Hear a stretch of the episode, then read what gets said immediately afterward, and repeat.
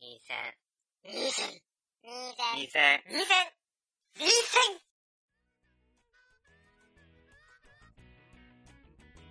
はーい、始まりました。第153回学生最終防衛戦線です。お相手はワンと高橋です。よろしくお願いしま。お願いしますはい。今回は、化け物の子うん。をやっていきたいと思います。え、反応少ねあ、ごめん、ちょっと今、すごい考えてた。今、記憶喚起してるから。 あ、オッケーオッケー。そう、化け物の子をやっていくと、いきたいと思うんですが、うん。えー今回もゲストにお越しいただいております。は。い。圭介さんです。はい、どうも。お願いします。お願いします。今回もです。はい。細田守といえばこの方。は最近ね、よく来てもらって。そうだねはい。じゃあ、えーこのままいきたいと思います。い。えー化け物の子、サマーウォーズ、狼子供の雨と勇気などで知られる細田守監督による最新作、うん。とあることから化け物の弟子となることとなった少年キュータが、化け物や人との出会いを通じて成長していく。うん。声の出演は宮崎あおい、染谷翔太、役所広司、広瀬すず、山地和弘、宮野守、山口勝平 など。それはまたワンちゃんの思考による順番操作。ええ、いやいやでもこれは一応あのあれだよあのパンフレットというかリフレットに準拠してあるーそうなる感ほじどにはなってはいますはいね、宮野真守面白かったいや、ね。まあ俺ね。 そこの話から先にするいや、まあまあまあ、これは後々。い はいやどうしましょうね化け物の子ー化け物の子、あ、もうここから振り解もうく。フリードークだ マジか。ワンちゃんが話題を出してくれたら。そうまあえ何じゃあまず良かった点から話そうよ、やっぱり。なんかその切り出し方さ、うん結局悪かったって話に持ってくんじゃないかってなるんだけど大丈夫じゃあ悪かった点から話いやいいいい点から話そういい点から話そうそう。うん。え俺はあの一番良かったのは珍しくだけど声優陣だと思うほう。役者の選び方だと思ううーん。まあ、そうね。あのねうんこういうってことは要するにだからまず細田守監督って、まあ、ジブリもそうなんだけど、まあ、俳優キャスティングをするわけですよ、本当にな。そうだね。それな。うん、ただでずっと僕らは、うん。まあ、俳優チョイスもありだけど基本的にはなしだよねっていうだから声を本職にしてる 上手い人を使ってくれっていううん。スタンスでずっと来たわけだけど、うん今回のこれは割とそれありだなって思うそのうんうんまた別の角度だけどねうん。ありだなって思ってさあの前作の「狼子供うんの菅原文太うんうんさんはいはいとはい同じなんだけどさうんそのすごいその俳優が重ね合わされるような役どころを全部持ってきてくれてるっていううん例えば役所広司だと多分あの川最近だとさあじゃああの役所広司はうまいと思ったのはこれまでのイメージってやっぱこうなんだろうな誠実っていうか頑固みたいなちょっとまとまった感じのイメージだったんだけどううんん。乾きって最乾き近か。映画があってあれで重きし壊れたんだよね、うん結構もう雑なおっさんっていうか、うもうそれこそ熊徹みたいなうんキャラクターを演じててでそれをそのイメージそのまま熊徹だからあうまいなって思ったのが一つ、うんあとリリー・フランキーと大泉洋っていうあのキャスティングプラス、リリー・フランキーがやってる100集合。百獣坊っていう豚のキャラの顔がリリー・フランキーそっくりっていう言われればね言われれば。そう俺、俺、キャスティング最後まで見るまで、最後のエンディングロール見る見るまで分かんなかった。俺も分かんなかった。リリー・フランキーだけ。リリー・フランキーなんだった。あ大泉洋はなんか見見て見てて、あうの、んパンフレットなんかの見せてはいて、はいあはいはい大泉洋出るんだっていうことは知ったけどう、んあリリー・フランキーだったんだ。そうそうそうそう全然分かんなかったね。だからなんかしかもこう割とイメージそのまんまっていうかさ皮肉屋でじゃあ皮肉屋で基本的にちょっと離れて見てるけど最終的にはすごい熱い男みたいな大泉洋みたいな猿のキャラクターと、うんうん。なんかずっとこうまあ貢献人というか、まあ、後ろからずっと温かく見守ってるっていう感じのリリー・フランキーごめんきょ今ちょっと巨悪の方のリリー・フラ俺ンキーもリリー・フランキー。俺もそうだけ俺もどの方ちょっとね。まあまあまあ基本的にねうん基本的にそういうキャラクターじゃんリリー・フランキそーうっだて、ねっていうところとかだからそのキャスティングそのなんだろうキャラクターの特性を踏まえたキャスティングっていう意味では俳優っていうそのさうん。あのその実態が見見えるからこそ出てくるキャラクターに出てくる深みみたいなうん。ものが感じられてよかったなっていう、なるほどなね。るほどね。うん、え、それはさ、あの主人公キャスティングはえそこ、うん、それで主俺人公ねキュータねキュータはキュータとか楓とかは、まあまあまあまあまあ、まあまあまあまだそれで厚みがない広瀬すず思ったよりは全然良かったあうんまああのわかるあの叫ぶシーン以外はもうほぼほぼそうだね、うん OK って感じだったそうだねやっぱ叫ぶシーンとかになるとねそうだね違和感出てきちゃうけどそうあと俺そのそう叫んだりとかあとあのさ、キュータが「うえー」って言いながら卵ご飯食うシーンとかの、うんあのおーとする声とかがうんすげえ作り物っぽいああ聞こえちゃうんだ聞よこね、えちゃうねだそ れからやっぱその辺はちょっともうちょっとだなって思うんだけどまあなんだろうハウルのキムタクよりは良かったんじゃない春の君たく意外にいいから のまあねいあの感情こもってない感じは逆にいいからそうだね、まあまあまあそんな感じかねどうなんだろうなこれまあこあまあいいかいやこれ全然知らない人をさ役所工事あんま知らない人とか見るわけじゃん若い人とか、まあそうだねまあねその人たちに伝わるのかなっていうそこの部分が分かる人だけ分かればいいみたいなスタンス逆にどうなんだろうねでもこの映画は分かる人にだけ分かればいい映画じゃないからねそうなんだよそこなんだよねそうだね俺役所工事って言うと一番最初に出てくるのがさあの CM のさ、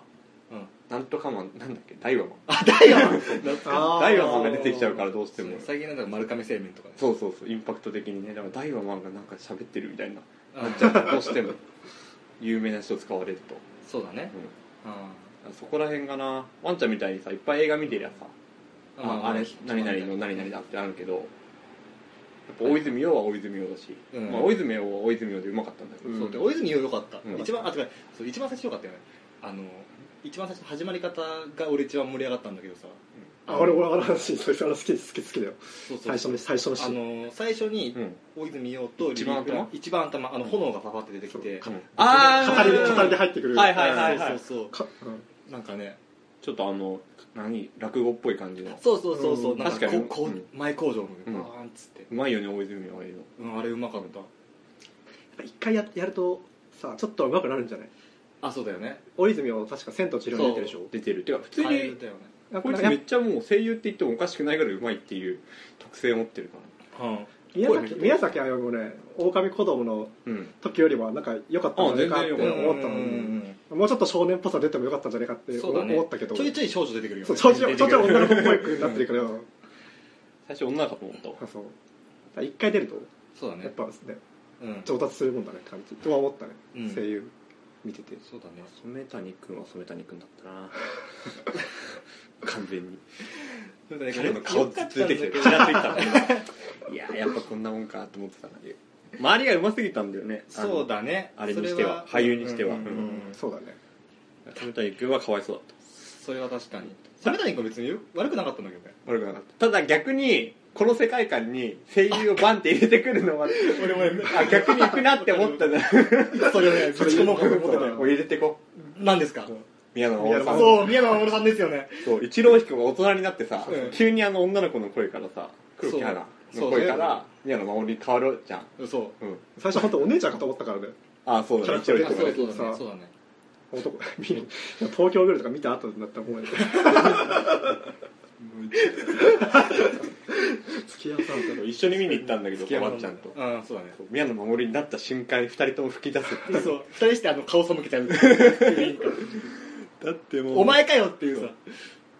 だからそこだよねやっいやぱ世界観ってあるからいやなそれこそさ最近の宮野真守っていう俺の中のイメージだけど、うんこうなんか真面目な顔して変態っていうキャラをさ、うんすごいあのウーさんもそうだしあーなんかそういうのイメージがあるからなんかその あ一郎彦そっち方面行くのかなってちょっと思っちゃってっていうか、うんなんだろうあのよくある宮野真守の顔がもうバーンっつってスクリーンにこうそう出てくる出出ててくくるる そうそうそうアフレコ中多分そういうそんな顔してるかいやらもうね本当にねやめてって思いながら笑っちゃやめてって思いながらそうなんなんだろうね統一感なないっちゃさないじゃんなんかあとまとめてくれればいいのさどっちかに偏偏るなら偏ってもいいんじゃないかってだからこれ初めて分かったかもしれないそのジブリとかの人が言うさうん声優の声ができすぎててあー違和感感じるっていうのを感じたかもしれないここで なるほどね、うんあ確かにそれはそうかもしれない、普段声優しか出てないやつを見てるから下手な人が出てきたら逆に違和感だけど、うだんそうだねその違和感うはん普通は感じるもんねからな今回逆パターンであ逆パターンを初めて感じたわ笑っちゃうよね笑っちゃったわうんでこれ周りが声優だけだったら笑わなかったと思うだろうね、はいはいはいはい急にここで初めて声優らしきあの、まあ、モブとかにも結構いたけど、うんそうじゃなくて初めてさその声優がメインとして出てきてうんで第一声でさ切り替わりで出てきたからさ、うん不意打ちだったわけじゃんうんそれもあってあのは違和感というものをね感じましたなるほどねまあでもやっぱりどうだろうな最後のさクジラになるシーンとかさ、はいはいはいの声の出し方はやっぱ一人だけずば抜けてうまかったなって感じだったね確かにねやっぱああいうところこう盛り上げて盛り上げながら感情的になりながら声張らなきゃいけないからさ、うんやっぱその辺はこう多分発声のもうねまあ特殊技術でしょ特殊技能、ねうんなんかはドラマとかの演技とはまた違うんだよねやっぱそり、ううんドラマでもそういうのそういうシーンは、まあ、なくはないじゃないん映や画っとぱでかでもも、そういうの演技含みだからね、ううんんなんだろうねあの時かけ見たんですよこの前うん話ちょっと変わるけど、あうんで時かけって言ってもいろいろ種類あるかアニメのさ時かけの主人公誠らうんの声がさ中里依紗そう中里依紗ね中里依紗で2010年版の実写の時かけも中里依紗じゃんそだ,、うだねから大体一緒なんだよね、声がうん、で誠はすごい違和感があってあのキャラクターに声をつけるっていそうういやまあ下手下手っちゃ下手でさうんでまあ下手だなと思ってたまあでもそれはそれで誠の味があっていいなとは思うんだけどねただその後中里依紗の映画見るじゃんうんで演技見て声見てると普通なんだよね普通っていうかまあ当たり前だけど、まあ、違和感ないし違和感ないうんと思うんだけど目つぶって声だけ聞くと違和感あるんだよやっぱりえー、そうなんだそうそうそうなんかセリフが上滑りしてるっていうかうんだからやっぱり実写ってその表情とかがしその視覚がさうん情報が多いからうんだいぶ騙されてるごまかされてるけどうん、まあ動かされてる っていうか、まあ、それで完成形だかそうらあそうんまそこで声優の声みたいなの当ててもやっぱそれってそれはそれで逆に浮肩くになんっだちゃようからね、演出うん肩になっちゃうから、だからアニメって特殊って特殊な世界なんだなって改めて思った実写とアニメ自体がやっぱこう、うん壁があるんだろうねどうしてもと思いましたはいいやーまあまあ声優話はこんなもんこんなもんですかねうん意外に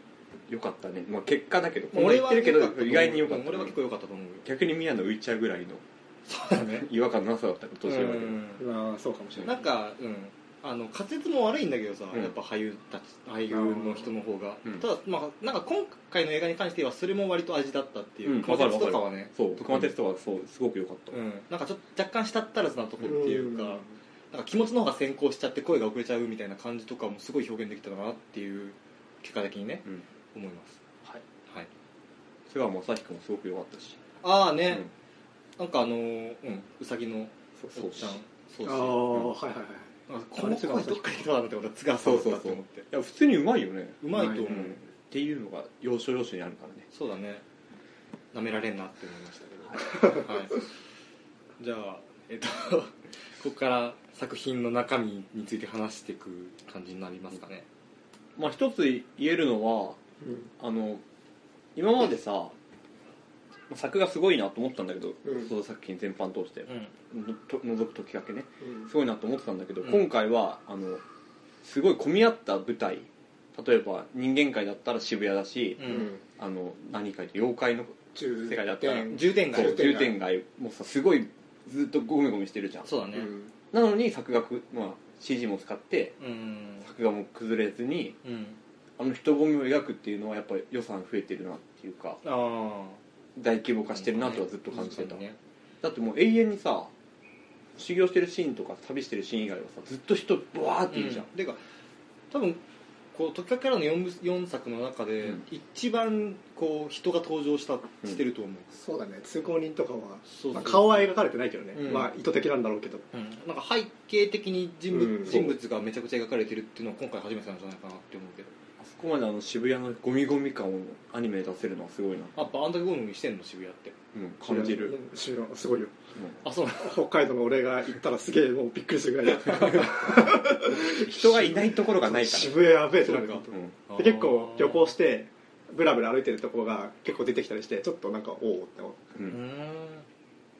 うでもなんかあれらしいなんか雑誌で見てたのがなんか狼子供の時より期間が短くてスタッフの数同じ,、え同じなんだけど、うん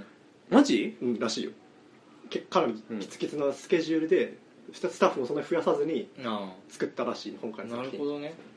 そうなんだでも狼子供もすごかったけどさ、うんあれは美術じゃん、美術とかあった背景力というか、今回は人だから美術だけじゃないじゃんそうだね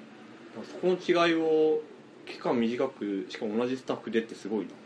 数が数数数は同じぐらいで期間は短かったしやると、なもう倍増してんのかと思ってたわ人あーなんか俺期間短かったから今回の映画こんなのだったのかなって若干思ってしまったけど えでもそれはあれじゃないの脚本的な脚本面じゃない脚本脚う本ん脚本だね間違いない脚本だけどそれは脚本さ3年間あったわけだからね3年間 そうずっとやってたわけでしそょっかうん脚本に入る前に他のやつ言い言い尽くしちゃいたいな分かったそっかあでも今回あの前回の「狼子供の雨と雪」の時に思ったことってこうキャラクターと背景が溶け合ってないっていうのがすごい違和感として残ったんだけど俺あキャラクターが浮いてるってことそうキャラクターが浮きすぎててっていう、化け物の子ではこう割とそれは軽減されてたなっていう溶け込んでたなっていうふうには思うんだけどそうケイスケはでもやっぱまだなんだろう俺でもああんまり過去作見直してないからどれぐらい違和感なかったかわかんわかんないけどなんかこう服のなんかシワとかもま全くほとんどないんだよね作は品い動いてても、ないなそれで結構浮いて見え俺は見えちゃったんだよねうんもう分かるそそのくせなんか葉っぱとかかさ自然描写とかを結構リアルにうん描いてる部分も多いから、それでなんかそうだねって思うこともあったけど多う分ん以前からそうなんだなってワンちゃんの話とか聞いてるとまあ、多分前前からそんなに変わってないのかなってちょっあとの解きかけとかすっごい浮いてるよあやっぱそううん俺も最近見直してないから最初見たでもこのリーフレットだとさ影あるんだけど本当だねだ作品中なかったよねないつく作品値はないと思うわざわざとわざと作っもう入れてないやつだからうんやっぱ動画と静止画は違うんじゃないそうか静止画だけ影入れて細田る守監督曰くだけうどんさ、うんうんじゃないのかな、この違和感のなさはそういうことかうんやっぱり影ない方違和感出んのかねめっちゃあるよやっぱりまあもう慣れたけどねまあいやそうそう作品うのんを見る上でそうの条件だからね最初これミスかなってずっと思った僕がミスってるわって思ったからきっかけ見た時ただそう映像美っていう点で言うと、やっぱこう狼子供の方がやっぱすごかったんだけど、うんその中でもやっぱ化け物の子の中でおこれすげえって思ったのはあの前半で九太があの化け物街重点街に初めて来て来てさ、逃げ回るとこそう逃げ回るところの,、あのあれも多分 CG じゃんろあれとうんであのこうすごいあの子供子供が張ってる目線あでれ一人称一人称視点って狼の方の時もあったよねあったあったあったあったうんだっけ一人称視点のカメラカメラワークワークあのあの雪のとこ雪道あ走るーあったねうんそうまああっことかはこうおお細田来たって思ったけど俺トトロ超えたなと思ったあそこトトロも あれだめいめいちゃんがさあのこのなんかトトロのとこ行くところを一人称でさこうやってあの追いかけるしちっちゃいトトロあああれあの時一人称してたんだっけ一人称視点もあるんだけどワクワクするんだよねそれあーがでいきなりめいちゃんの顔にアアップになって気持ち悪いんだけどあそこめいちゃんインスマス顔だからねそうあそこのスピード感トトロ超えたなって思ってたよそうまあ言っちゃえば狼子供の時の方が俺は良かったけど、あそううん、雪道をさファーッつってあの横スクロールの後にファーッつっうてんバッつって開いたところでこうゲレンテがあってそこでバーッてね3人がファーッつってくるってなってるところみたいな話は南アルプスの天然水のやつ流れるやつでしょあそうそうそうぐらいかなで今回なんかあんまその狼子供ほどうんなんだろうあの構図うんわかるが工夫されてないなって視覚的な工夫が足りなかった足りないというかしなかったのかなどうなんだろなんだろういや俺の中で狼子供の評価が高すぎるのかもしれないんだ けどやっぱあのさ教室のさう、うん、あのうんこういう狼子供の話ね横スクロールそう横スクロールしなながら雨と雪がどんどん成長していくっていうあの手法すっごい好き で好きだよね君で今回も一応あるんだけど、うんあの木木の下でさうん2人が練習しながら成長していくっていう、まあちょっとおとなしくなったよねそう大人しい教室っていうファクターが強いやそうあれが強かっうんそうた、だねみんなが思い出いすやうまかったあのそうさ俺ら全員経験してるこそうそうそうのあれだからねそうあるからでやっぱ作品的にもさ過疎地域だからこう全部1階でさ1年から6年まですってこうあー表現できるっていう住んじゃ前提のもとでどんどんこう右から左へスクロールしていけるっていうさあれとかもすっげえうまいなって思ってたんだけど、うなんんうかままいうまいあ、今回はそうここまででもなかったかなっていう感じ確かにおって思う演出は狼子供の方が全然多かっうんまたちょっと期待はしてたけどねまたなんかやってくれうるん、やってくれるんじゃないかなうん期待はしてたんだけどねたなんかそういうやつよりもより一般向けになった気はするな今回はああそうだね脚本いくストーリーもう行くストーリーいっちゃうストーリーいったらもう大変なことになるからやり尽くしておきたいそんななんか大変なことになるってことではないんだけどね俺なんあかそうなのうんいやあの先に言っとくけどうん4作品の中では俺は多分一番苦手な部類なんだけど「化け物の子は」うんうんまあそれでも面白いと思うよへえそうなんだ基本的に俺映画館でつまんないとうつまんない映画を見るのとひ比例して時計を見る回数が増えるんだけど俺つかの1回目見た時は1回も見なかったから時計あへえそのバロメーターよくわかんないけどねえだからつまんないとやっぱわかるよ時い間やそれはわかるけどうんだから、わまあ、そう完全に俺の主観的な意味ではそううんそれぐらい面白かったんじゃないっていう話まあ俺3時計ぐらいだったけど3時三時計計あ3回3回ぐらい見た見てないけどうん多分俺俺2時計ぐらいだったわ2時計ぐらい見た、うんいやそうかまあうん正直ねまあもう半分ストーリーに入るんだけどうん大体3つに分かれてるじゃんパートがそう幼少期うんで出会うあの人間界で楓楓に出会うき最後のバトルみたいな、はいはいはうん熊鉄バトル以降みたいないうんんで最初と最後は面白かったんだけどうんうん間のあれを挟んじゃうことによってうん失速したというかあの話がとっちらかってんだよね割と化け物のとこと人間のとこ化け物のとこ人間のところって切り替わるから、うんうんそこら辺の切り替えがそのストーリーを阻害するっていうか、うんうんぶつって切れるじゃん完全にそうんうの、ん化け物から人間に戻るってところで、うんそこでもう頭がつえそこで切り替えるのみたいなうんでそのつなぎも雑でさうんブツブツって切って何もこともなかったからに進むっていう感じになっちゃってるからそれはあれだよねあの人間界に行くっていうい生き返りっていうのがすそうごそういそう何の説明もなしにあ行き来できんじゃんって後から あ俺もそれ思っただ よねそこの違和感も相まってうん話がなんか冗長に感じちゃってうんわかるわかるだから最初すごい入れ込んでたのよあのキュータが修行してるシーンとか、うんすごい面白かったのにあのクソ人間パートのせいで全部台無しクでソ悪いベストキッドっぽかでそうそう言ってたよねジャッキー・チェンのジャッキーチェンのねうんうんあれっぽくてすごい好きだったんだけどねそれ以降がもう本当にうわーって思っちゃってからとも全然つまんないわかる最後までつまんなかっ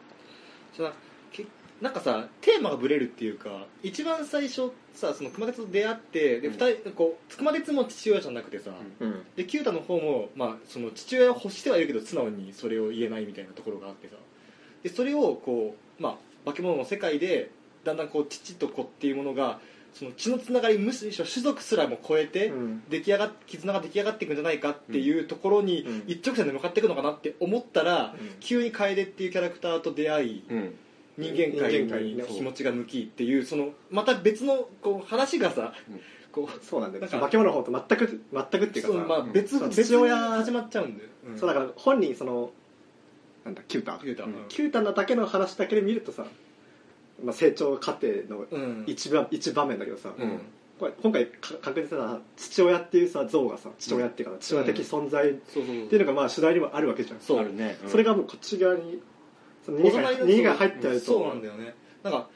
だからキュートの物語だったらいいんだようんたださ細田守監督って最近その大谷のことももそうなんだけどさやっぱ 2, 二校でいくわけですよ主人公がうんだからあ大谷のこともあったら花の物語であるし、うんまあ、雨と雪の物語だったわけじゃん、うんそれをああの物語あの狼子供の場合は両方ともちゃんとやってるんだけど、うん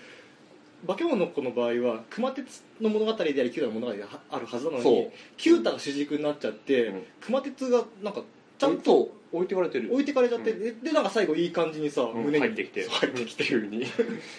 てかこれもう本当にねあの異世界ものにしたことがあだとなってると思うほう最初異世界ものであることが面白すぎてああうんうんああの千と千尋で言ったら、うんずっとさ千千はさ千尋はさ、うんあのあの世界、うんうんなんていうなんだっのけ名詞出てこないけど特定名詞出てこないけどななんだっけこう油屋あと油屋の世界にずっといるから、うん最後までファンタジーじゃんで人間世界に帰ってくるじそゃうんそうそうそうなのに一回人間世界帰って、うんなんか最強の武器用意してから来てぶぶっ放しましたみたいなうん感じに取られちゃったんであのな千尋がもう人間世界とさうんあの油屋の世界を行き来したらもう台無しなんだああようんわかるわかるわかるでその台無し感を、この狼子供じゃないわ化け物の子では味わってしまったなっていう確かにーねあだそう「千と千尋」ってすごいなんだろうな多分いろいろ考えてると分かりにくいんだけど、うんまあ、すごい話として分かりやすくてさ、うん完全にあの何あのイニシエーションの話でじゃんあの通過儀礼っていうかさ、うん通過儀礼せ成人式みたいなもんじゃん、あれってこう全然こ大人になる気気持ちがなかった子供がうん急にこう世界にほっあの知らない世界にほっ張られて、うんそこで成長することによってこう知らないうちに大人になってるっていうさ、うんうんうんそれで現実世界に帰ってくるっていう話だからすごいそれはそれで分かりやすいんだけどキューダの場合はそうそこが行き来できちゃうからその成長してるのなんかなんだろうな何によって成長してるのかよく分かんなくなってるっていうか、まあ帰っちゃダメだろねなんいかやそうだからもしもだけど、うんあれで一回こう偶然まだ外に出ちゃって、うん帰れなくなりましたっていうんだったらまだわかるんあだそよ、れだったら面白かったと思うよそううんやっぱさそこでだから一回出ちゃって戻れなくなっちゃったってなるとまたキュータって新しいその現実本来いるべきだった世界で社会を作らなきゃならないし、うん熊徹は熊徹で置いてけぼりにされたって思うわけじゃんこいつってさ結局キュータのと写し写しっていうか同じような境遇でさ、うん両方とも孤独っていうか他人を拒絶してる関係で、うんやっとそれを受け入れてくれたキュータっていう子がいたのにもかかわらずそうそ,、だねいつに見捨てられたって思い込むわけじゃんそうだね熊徹はそういうふうそうなるわけじゃ僕んも、最後までそう思ってたよねうん、うんだからそういう話になってったらそこの部分のいざこざみたいなやつもエンターテインメント的にも面白くできたはずなのに、ねなんでそこ行き来できるっていう説明もなしに行き来できるっていうことが前提になってしまったんだろうかっていうさそこ最大のミスでしょミスだよね、でもあれだからね晩晩にはいるからね普通にいるからねキュータあの人間世界に戻ってきた、うんその日の晩にはあーそれはあの子供図鑑みたいなの読んでるもんねそうそうあそこの違和感半端なかったのはーってなって「ててててん」っていうはてなそはうてなのマークわーってそうそうそうそうそうそう思いますあんなんだったらもう化け物の世界人間で溢れ返るだろ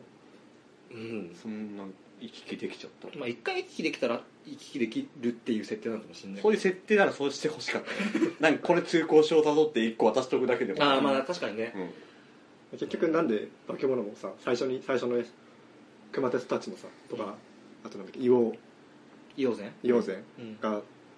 子供拾った時とかもさ人間界にいるけどなんで人間界にいたかもよく分かんないまあそもそもの話だけどね、うんそうなんで来てんだって確かにそのなんかそんなに人間人間共通するのは来なきゃいいのにって思う思うんだけどさうんうんうんうんうん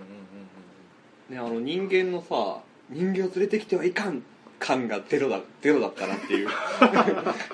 陽然が勝手に思い込んでんじゃねえのっていうぐらいそうだねあそう演出の話にちょっともちょっとだけ戻りたいけど、そこの部分のシーンは俺割と好きだったあのあれさだんだんこうあのねあっこってさ結構こう騒がしい街でさ、うんその人間をうんぬんって話のいざこざが行われてうん戦いに入るじゃん、うんあの時にさなんかすごいざわざわの中でカンカンカンカンっていう大工みたいな音がしてうんで、それがだんだんそのこう2人のあ熊徹と硫黄禅のこう息息が高まっていくにつれてそれが大きくなってきて、うん音になってくるっていう、うんで BGM になって最終的に戦うっていう、うあの辺のこうだんだんだんだんこう盛り上がっていくぞってういうん演出は良かったよっていうのを挿入しておきます、はい、はいなんか香港映画っぽいよなそこらあ辺街の音でさ盛り上げていくみたいな俺香港にはそこは見てないから分かんないんだけどそうなんだ中華街中華料理屋とかで戦う時大体そうダンダンダンダンダンって料理しながらさそこはジャッキーチェンだよねそうそうそうそうあー一応さなんかそのインタビューインタビューって多分多分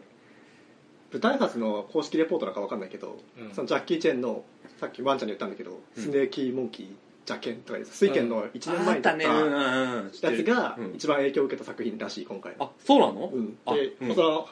守監督自身が言ってるじゃん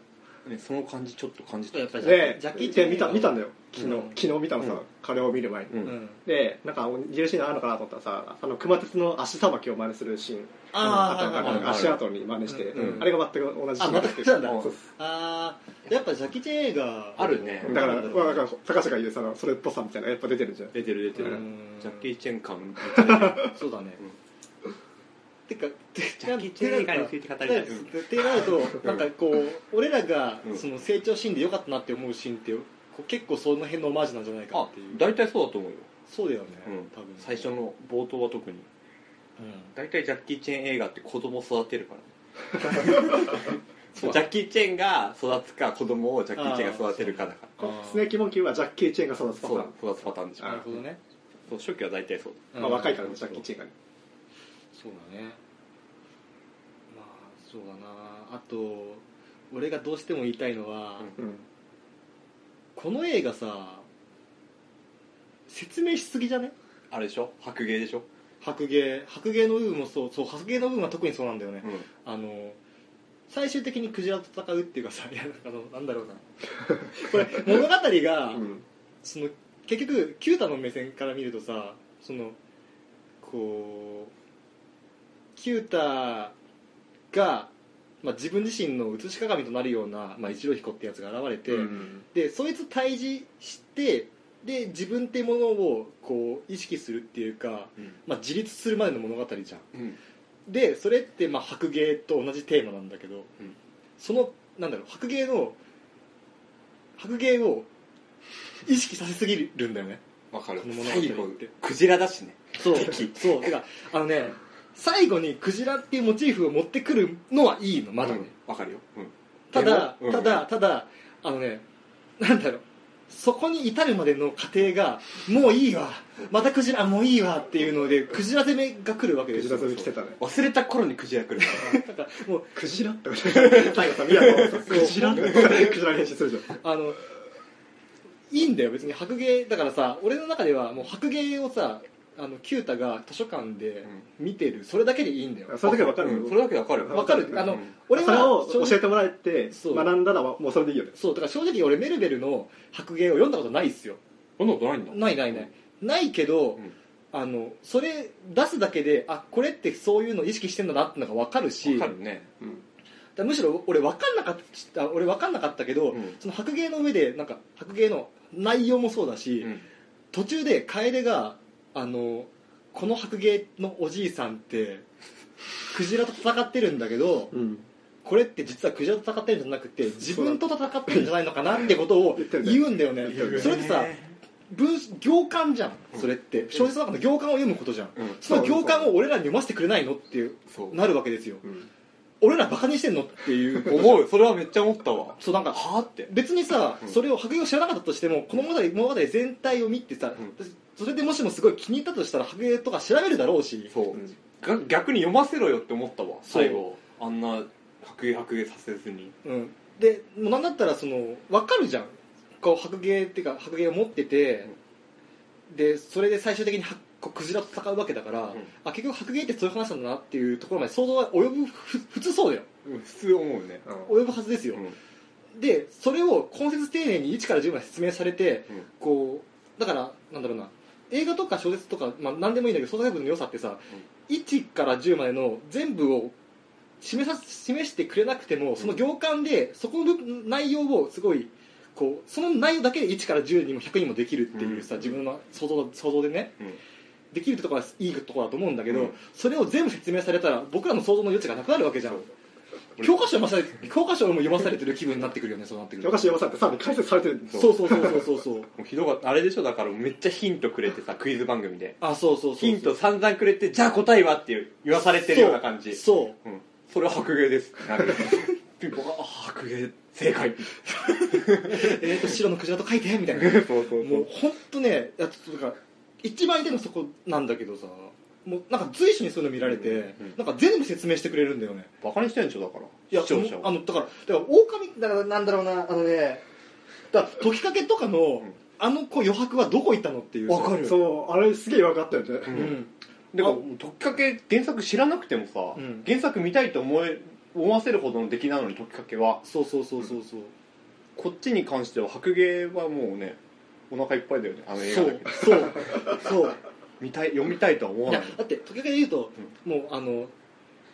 もうすぐ行く走っていくっていうセリフがあるじゃんあるあれを化け物の子で言うと、もしかしたら会えないかもしれないけどこの絵ちゃんともう残しとくからねって言ってるようなもんだからそうそれねその感じだわ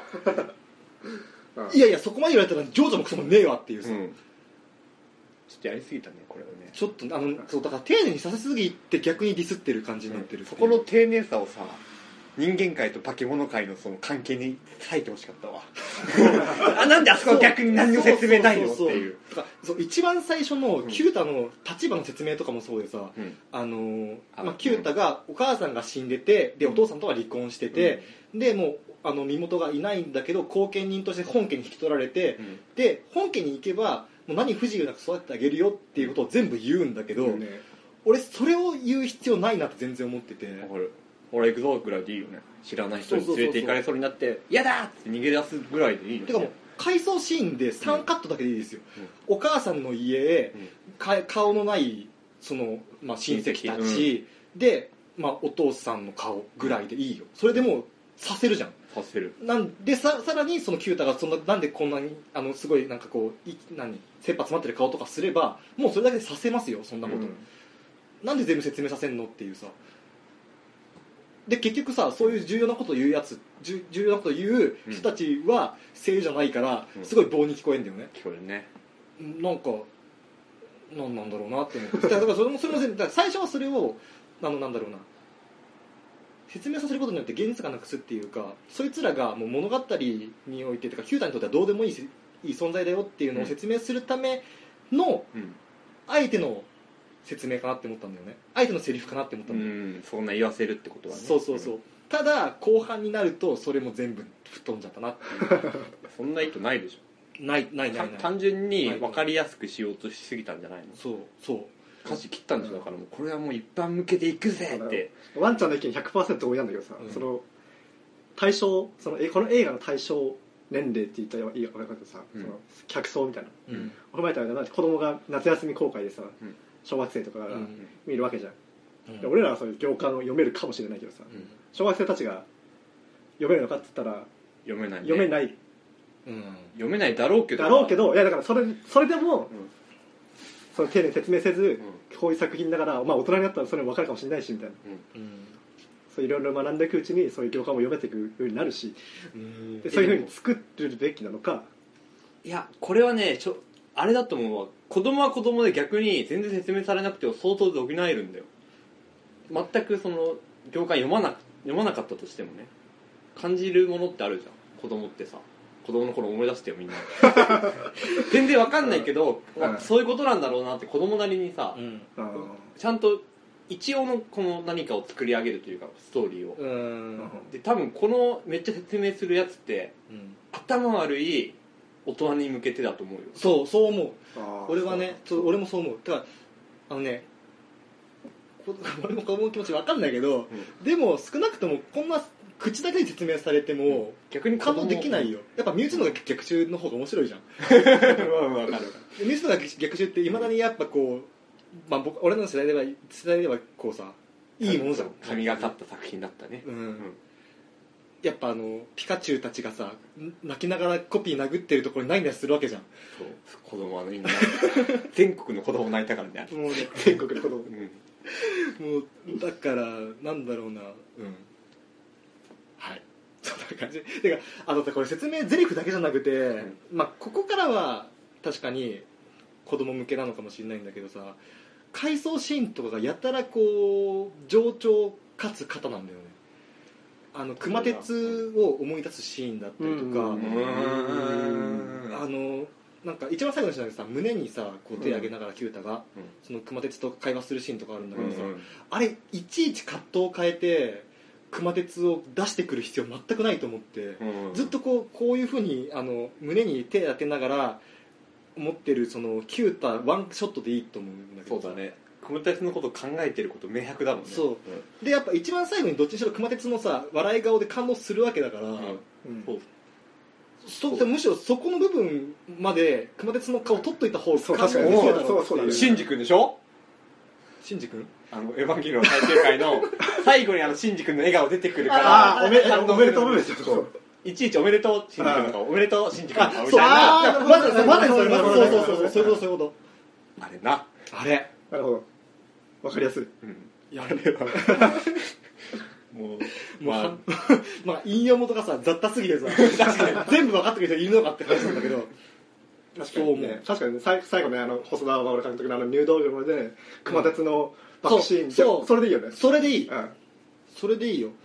そうだから今回もさそう時々あったりするんです入道雲がさ今回もなんかその暗雲広がる的な意味で、うんバーって広若干こう広がり始める入道雲みたいなうんシーンとかもあったりするんだけど、うんなんかもうそれすらももう全部欺瞞に見えてくるっていうかなんかお前お前空出しときゃいいと思ってるだろみたいな思っちゃうっていうそうだねぐらいの感じだったよしかも逆にそれが綺麗だったからより悲しかったそう俺は、うん、そうだからさあのあだからなんかただねこんだけ言うのは中で星野守監督のこと面白いと思ってるからなんだよね映画としてはそうたかだあのね過去三部作にのどれにも劣ってんのこれ踊ってる ただストーリー面白いって思うんだったら時計とか全然面白いし、そうだねあのエンターテインメントって意味だったらサマーズは絶対面白いしそうだね演出を考えれば狼子供そうの方がえそう構図演出美術だったら狼子供の方が圧倒的に上だからうんだから化け物の子どこ見ればいいのっていうもう獣っぽさ見るしかないのみたいな獣は歓喜だだけだよ 本当にないのかっていうねうんそうあのそれこそなんだろうじゃああのちょっとまた別のとこに言うから持ってくるんだけどさ今ちょうど「運町ダイアリー」が公開してるんだけどさ、うん運町ダイアリーの是枝是枝監督是枝監督のあの説明しなくてもいいだろうっていう構図が素晴らしくてもうもしそっち見てくださいてか1枚の絵だけでさ十分ってこれの絵だけでも全部伝わるってやつの心に残るよねそうそうだねそれなんで全部省いちゃったんだろうんそううあの修行シーンとか良かったんだよ東によかった修行シーンをさと引きで撮ってるだけでさ2人の気持ちどんどん通じ合っていくの分かるのにさ、うん説明しなくても、うんなんでそういうことしできるのに本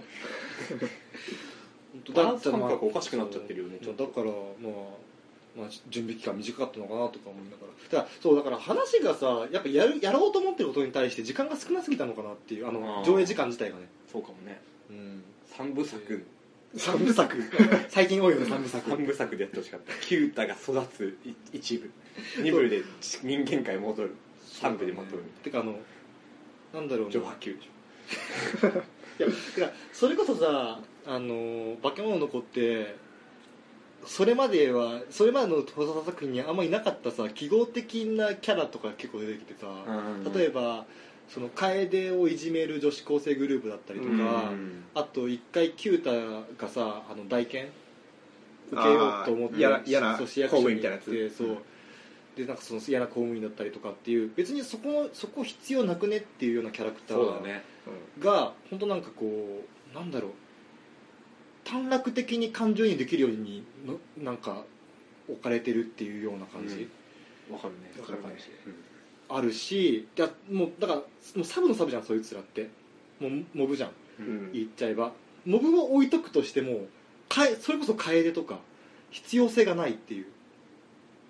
必要性ないっていうかもはや言ったら楓自体が必要性ないからな本俺当にとっねては俺も俺もさっきそれワンちゃん食べてたんだようんさあ帰りいるみたいなそうなんかまあなんまあ、なんだろう一応さチコがおそらくだけど母親的な存在なんだよねうんずっと見守ってて寄り添っててで、まあ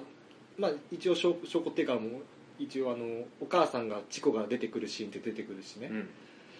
だと思うんだけどでそ最終的にそのクジラと戦ってる戦ってる時にさ、うんそのチコがあの楓の手元に戻ってくるんだよねうん飛ばされて、うんだからまあこう母性みたいなものが楓に楓に受け継がれたんだろうなみたいな、うんそれだけのメタファーではあると思うんだけど、うんもうじゃあそうなってくるともう楓ってメタファーでしかないのって話になってきてうんなんだろう楓のだから基本的にバックグラウンドが全体的に見えないのみんなうんうんうんだからこそなんで楓がここまでしてくれるのかっていうのが分かんないんだよねなんか想像するにも材料が少ないっていうかうんまあ、ねなんかいじめられて友達いねえやつとかと思ったらなんか友達めっちゃいるみたいそのねシーンとかあったじゃんそうそうそうそうあ彼氏みたいそなうここれって楓の彼氏とそうそうそうあったね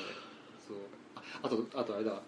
確かこれ見終わった時に高志が言ってたと思うんだけどさ、うん何言ったっけ何の話あそうあの今回さやっぱ最終的に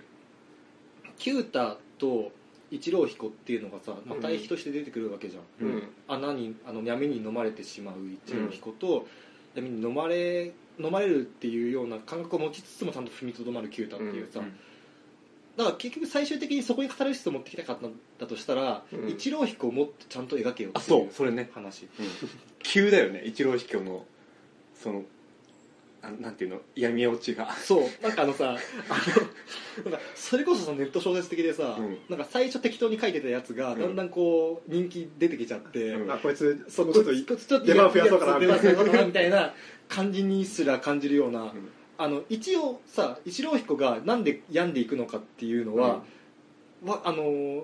陽前からさ後でね説明で、うんあそうそうだねあ後付けで分かるしその説明自体もすごい納得できるもんじゃんやっぱりそうだねまあまあねその優等生だからこそ抱える闇みたいなさ、化け物の世界で人間として認めこう自分で自分を騙して騙していけていけなかなきゃいけ、といけなかったっていう、うんだからそういう闇抱えるの分かるんだけど、それをさ説明されて頭の中で理解するのとさそれまでずっとこう一郎彦のことをこう描かれてきて、うん一郎彦に感情移入をした上でさ、うんその最終決戦を見るのとってやうんっぱ感じ方全然違うじゃん、違そううだねね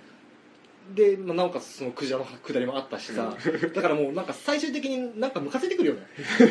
俺ずっと向かっていってたよてか一郎彦のところって肝はさ一郎彦人間でしたっていうのを最後に持ってきたからうんいけないんであって、うんそんなん一郎彦が人間であることなんてさ無名白白であって本さ当ねそれ全然驚きもしないのに最後にそれで最後持ってくるかっていうじゃーんみたいな感じでいや分かってたからっていうそうだと思ってたよってなっちゃうからさそうそうそうこも下手なんだよねそうそうそうだから結局どっちかにもっとさ最初から人間であることを見の見合わせすぎた方がほ今回は絶対良かったんだよそうだねあでこいつも人間だからキュータと違う闇に抱えてるんだろうなっていう、ーうんそういうなんかその描写欲しかったね子供時代からそうあーそうだねそうだね急にねああのの竹やぶで切れるから全然交流なかったのにさ急になんかそういうことされるからなんかねで闇落ちしてもさ結局さうんキュータとさキュータのこうあの刀を取り入れてさ体の中にさ、うんそれで力技で倒してさ闇がなくなったけどさえそれで解決していいのって 問題えそれでもう助かるのあのねもう最後の方とか ねどうでもよくなったからね うわこれおめおめでとうっておめでとうってなってたわキュータはその理性でさ闇をさ取り抑えていたのにさ、うんあこう力技技でさ、うん闇をさ取っ払ったとしてさじゃあこいつはなんだ一郎うん一郎彦一郎彦うん一郎彦はえそれで解決しなくない一郎彦ってそうまあでもやっぱあれじゃないそのめでたしめでた心し心に剣を持っているやつからの一発によっ一発によってて改心したんじゃ回ない収したの話って全然納得いきないうん本当にああこれ納得できないのの一つとしてこう心の闇って何なのかってうんわかんないいようねことと、うんなんで化け物の世界に行くとそれが花開いてしまうのかっていうことの説明が欲しかったんだよねそうだ俺もそうだねそれはねあっなんか、まあ、なんとなくでは分かるよその心の闇っていうのがさ、まあ、人間誰誰しも持ってるなんかち、うんこう嫉妬心だったりとかさうん自尊心だったりとかっていうこう自分が否定したいような感情だっていうのは分かるんだけどなんかそれを物語の中ではどう表現するのかとかさた、こうなんなんそれこそなんで化け物の世界に行くとそれがこう顕著に出てきてしまうのかっていう説明は全くなかったから、なんか変な代見がうんぬんっていう話せ 話の説明するんだったら、うんむしろこっちの説明先にしてくれよっていうふうに本思当う、にねしかも化け物になんで闇がないのか分かんないしさそうそうそうそう化け物なんですげえ人間っぽいやつがいっぱいいるじゃんうんなのにさ化け物には闇がまなああくれでて、しょ一応人間には闇があるぜみたいなさみんな心の中の刀持ってるでしょ化け物それで抑え抑えつけられるからだとまあ一応そういうことになってるけどさ納得できないよねでもそうだから少ないよねそう要するに化け物がの方は裏表がないみたいな話でしょ、そういうことだたださ最初の方のキュータがさその帰り方していくシーンだったりとかさあの割と嫌がらせ受けてんじゃん受けてるうんあの嫌がらせっていうかあのなんだろう、まあ、二郎丸みたいなこう直接的に嫌がらせするっていうのはままあともかくとしてさあの大人とか人間そうそう人間だわみたみたいな買いない物とかいてさ不愛想ねあんみたいそなうあんたいつもそういうそういうの不不愛想ねみたいなあれって愚痴じゃんうん愚痴言う人って裏表ある人でしょどうなってくるのっていうさそれもう化け物としてのそうそうなってくるとこう破綻してないっていいうやそれを隠さないのが裏表ないっていう可能性もあるまあなるほどね人間言わなかったりするからね確かにでも妖精はずっと子供人間の子供を育てたってこと隠してたりとあかそうだよいろいねそう確かろにいろいろさ秘密を抱えてたわけじゃんそれで闇一切生まれないとかもすげえ納得してないんだよね確かにもう人間っていうテーマ捨てりゃよかったのにまあ次回作ではけ獣率100%でそうそれでも別にだからねなんで分けたのかなよもういいよ物のけ姫やれよもう一回そう神そう血縁じゃない父親に育てられてもそのいう成長するっていうことなののためにだと思うだからそれこそそそして父になると同じだと思うんだよねあそのち父とは何かっていうのが今すごい不安定になってるからってことだと思うんだけどうんうんそうだねお父さんの描写とかからもねそうそうそうそう、まあ